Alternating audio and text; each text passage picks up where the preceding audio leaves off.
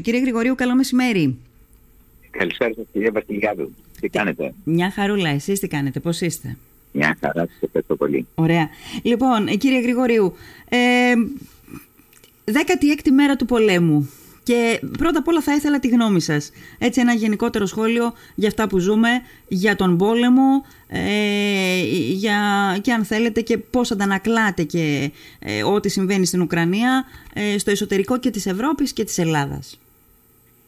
Κύριε Βασιλιάδου, ένας ε, πόλεμος είναι πάντα ε, ό,τι το πιο θλιβερό μπορεί να συμβεί στην ανθρωπότητα. Και εδώ πρέπει να πω ότι είναι ακόμα πιο θλιβερό το γεγονός ότι ο πόλεμος αυτός συμβαίνει στην ευρωπη Και ε, πιστεύαμε ότι με, την, ε, με τα γεγονότα της Ιουγκοσλαβίας ε, πριν περίπου 20-22 χρόνια ότι θα είχαμε κλείσει αυτό το κεφάλαιο αυτών των ε, ανταγωνισμών και αυτών των συγκρούσεων. Mm-hmm. Δυστυχώς όμως φαίνεται ότι ακόμα πολιτισμικά βρισκόμαστε πολύ μακριά από το να μπορούμε να συνεννοηθούμε στην Ευρώπη. Ναι.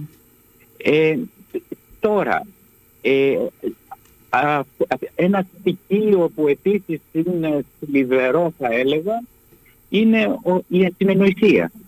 Η ασυνεννοησία φυσικά μεταξύ των εμπολέμων ε, και φυσικά μεταξύ όλων μας. Είτε ανήκουμε στην Ευρωπαϊκή Ένωση είτε ανήκουμε στο ΝΑΤΟ. Και φυσικά η ασυνεννοησία στο εσωτερικό των κρατών, των ευρωπαϊκών κρατών. Mm. Ακούγονται πράγματα απίθανα.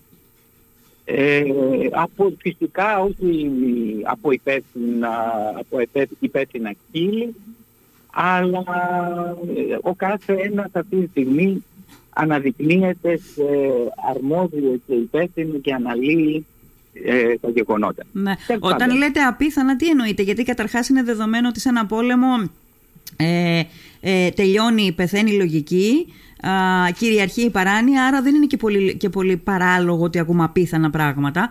Ναι, αλλά ναι. θέλετε λίγο να μας προσδιορίσετε τι θεωρείτε κάποια από τα απίθανα πράγματα που ακούγονται τα τελευταία 24 ώρα.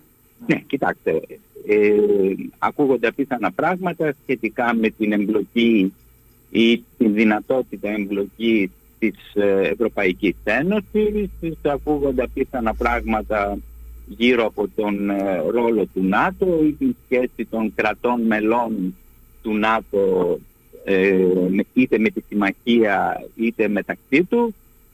Ε, και φυσικά ε, αυτό το οποίο είναι ε, γεγονός είναι ότι τεχνάμε ε, την, σε ένα μεγάλο βαθμό την ιστορία και την, αν θέλετε, και την ε, και, τις, και τις διεθνείς σχέσεις έτσι όπως έχουν αναπτυχθεί μετά την, ε, μετά τη διάλυση της ε, πρώην, της πρώην Σοβιετικής Ένωσης ναι.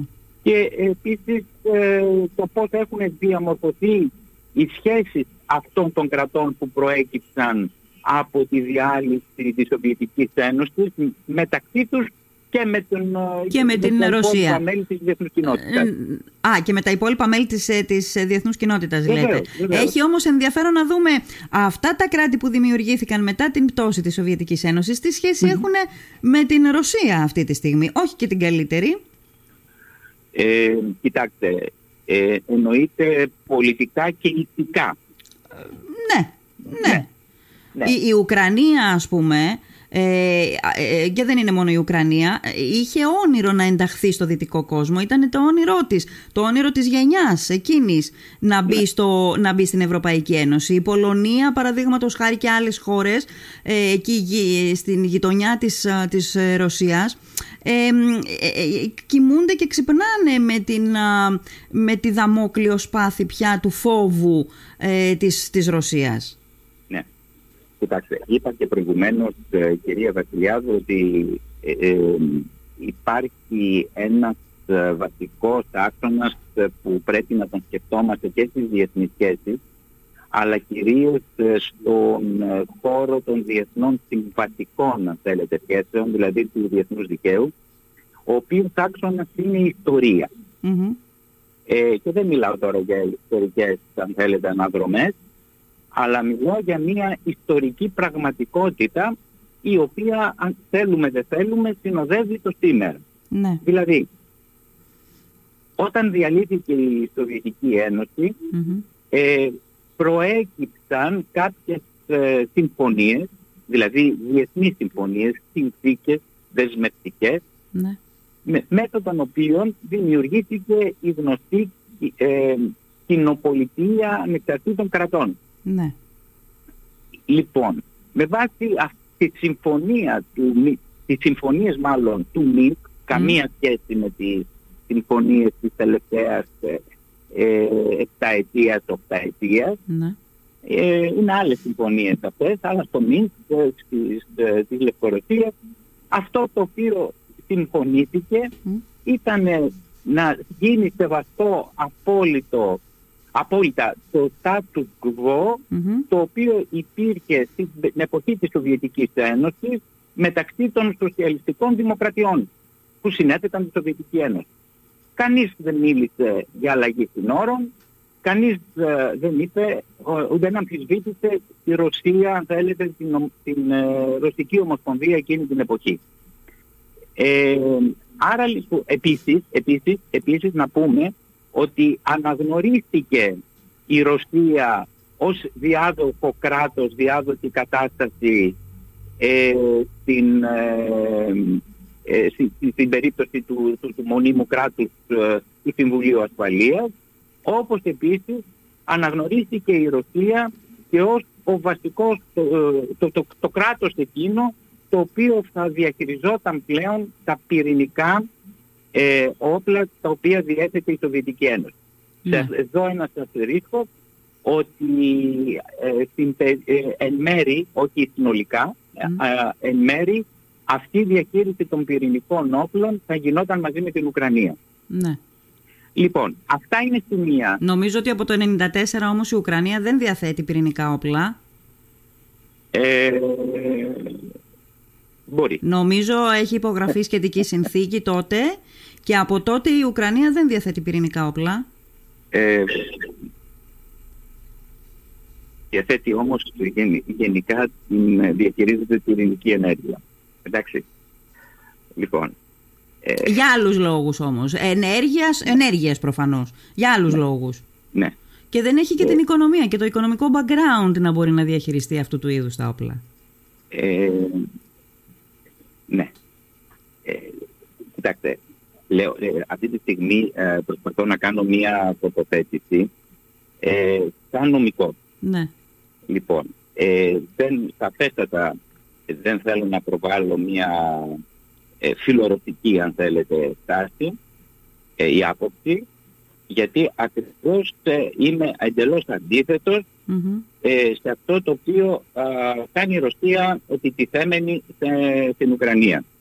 Απλώς θέλω να επισημάνω ε, ποιο είναι το υφιστάμενο θεσμικό πλαίσιο το, στο οποίο ε, και οι δύο χώρες, όχι τώρα που πέφτουν οι τουφεκές, αλλά θα έπρεπε πριν πέσουν οι τουφεκές, πριν έρθει ο Νοέμβριος και αναστατωθεί όλος ο κόσμος και βρεθούμε όλοι εκτεθειμένοι απέναντι σε μια νέα παγκόσμια κρίση, θα έπρεπε λοιπόν και οι δύο αυτές χώρες, ε, όπως επίσης και στην περίπτωση του, της κρίσης μεταξύ Αρμενίας και αζερβαϊτζαν ε, θα έπρεπε να κάθονται αυτές οι χώρες και να συζητούν ναι και να λύνουν τα προβλήματά τους όπως ακριβώς προβλέπει το, το θεσμικό ναι. πλαίσιο της δεκαετίας του 90. Σωστά, σωστά. έχετε δίκιο. Αυτό επιχειρήθηκε, δεν έγινε κατορθωτό, ε, δεν υπερίσχυσε η διπλωματία, ξεκίνησε ο πόλεμος. Απλώς, εγώ θέλω να ρωτήσω όλο αυτό το ιστορικό background το οποίο ε,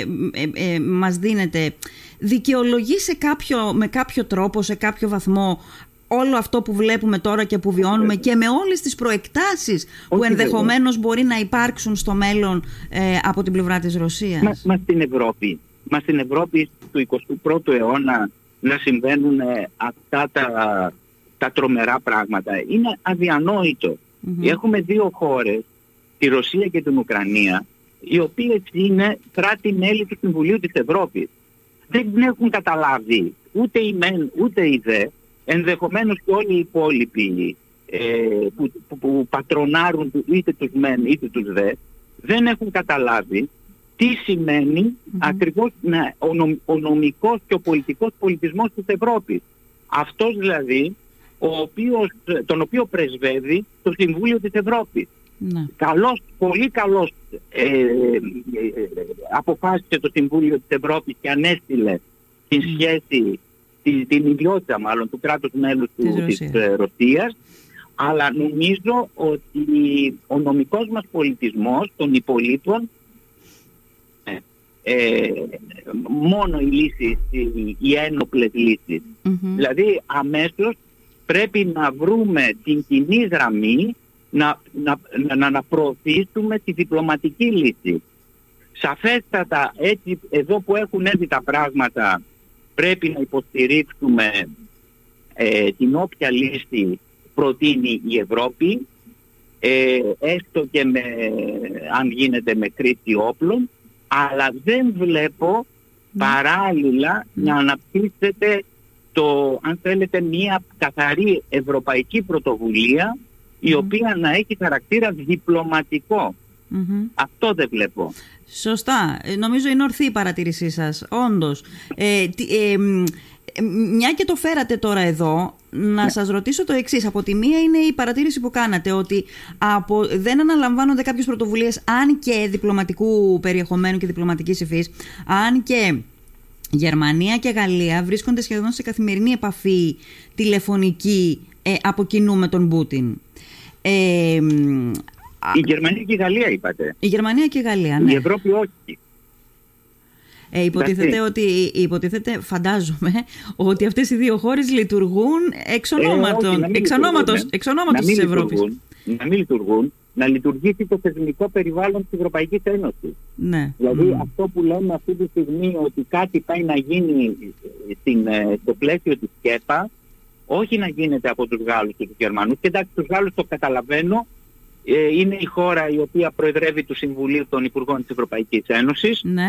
Αλλά από εκεί και πέρα οι Γερμανοί γιατί; Και τι Γερμανοί, τώρα, είναι λοιπόν, διαφορά της Γερμανίας και της Μάλτας; Τώρα λοιπόν μου δίνετε καλή πάσα να σας κάνω το επόμενο ερώτημα κύριε Γρηγορίου. Ε, ε, ε, έκανε μια εντυπωσιακή κίνηση η Ευρώπη στο το πρώτο δεκαήμερο ουσιαστικά του πολέμου.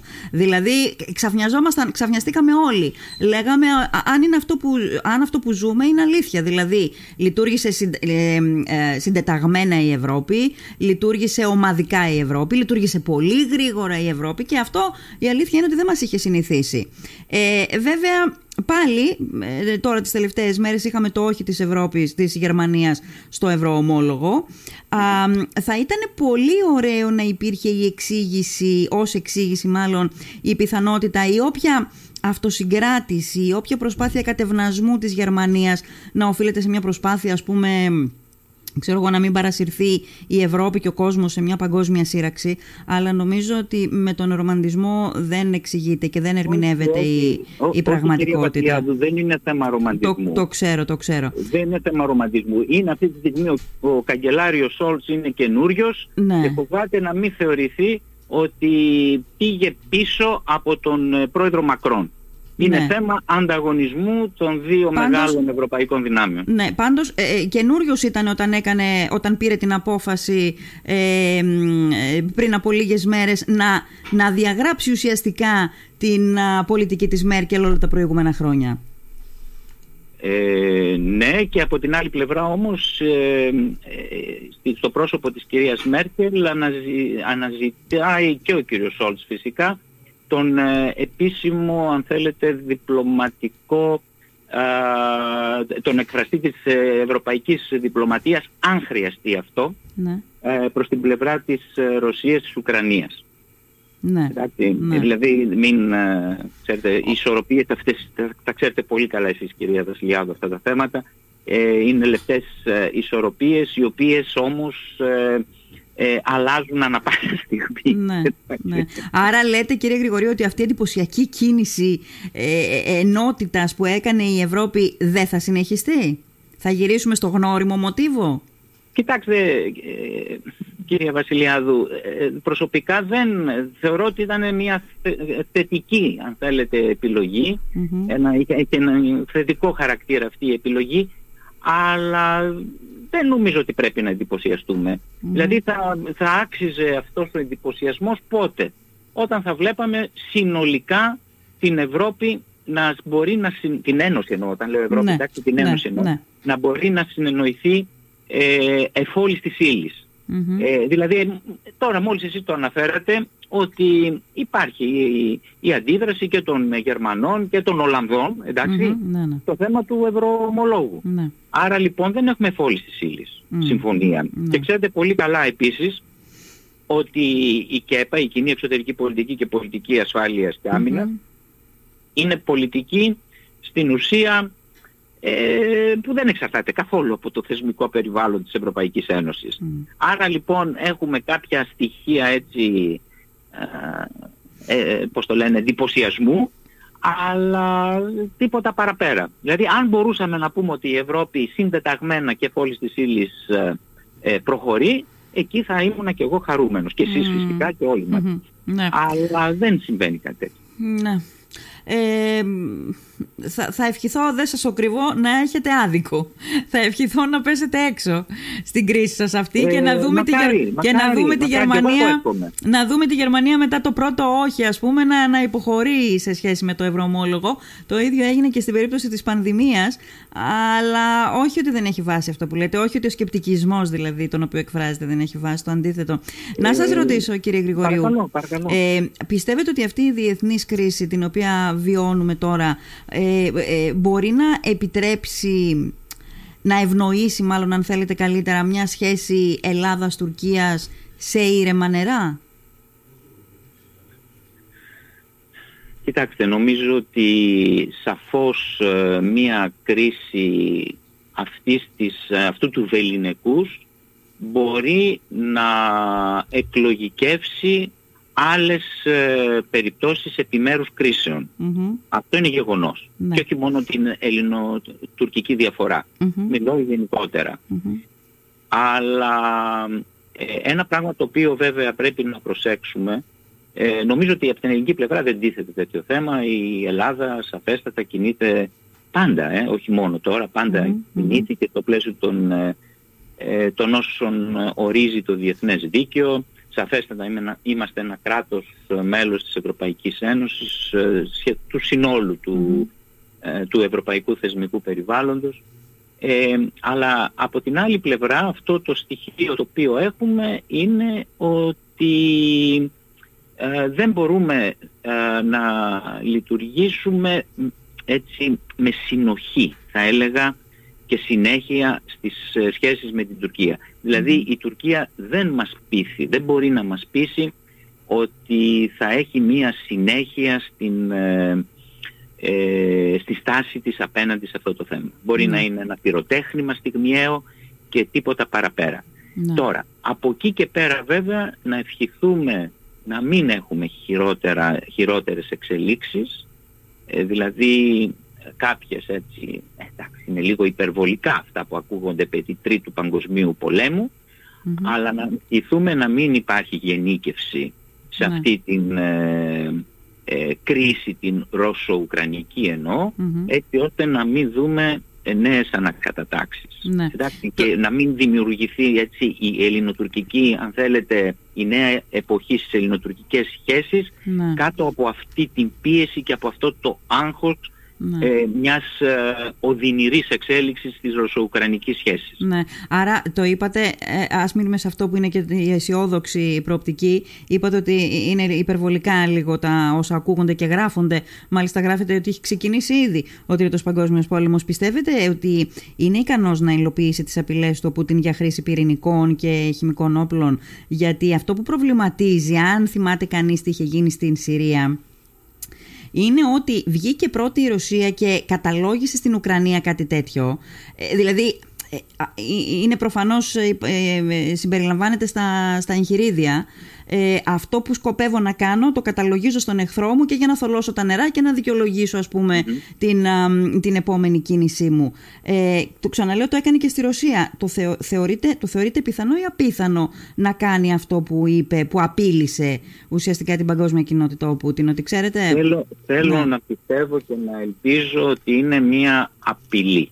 Μόνο μια λεκτική, αν θέλετε, φραστική απειλή. Ναι. Ε, δεν θέλω να πιστεύω ότι είναι ένας, ε, αφού θέλει να είναι και ο ίδιος ένας ηγέτης μιας ε, παγκόσμιας δύναμης, ότι θα φτάσει σε ένα τέτοιο Αλλά ε, πάντα η ευχή αυτή συναρτάται με την πνευματική κατάσταση του κάθε ανθρώπου, του κάθε ηγέτη, του κάθε ανθρώπου.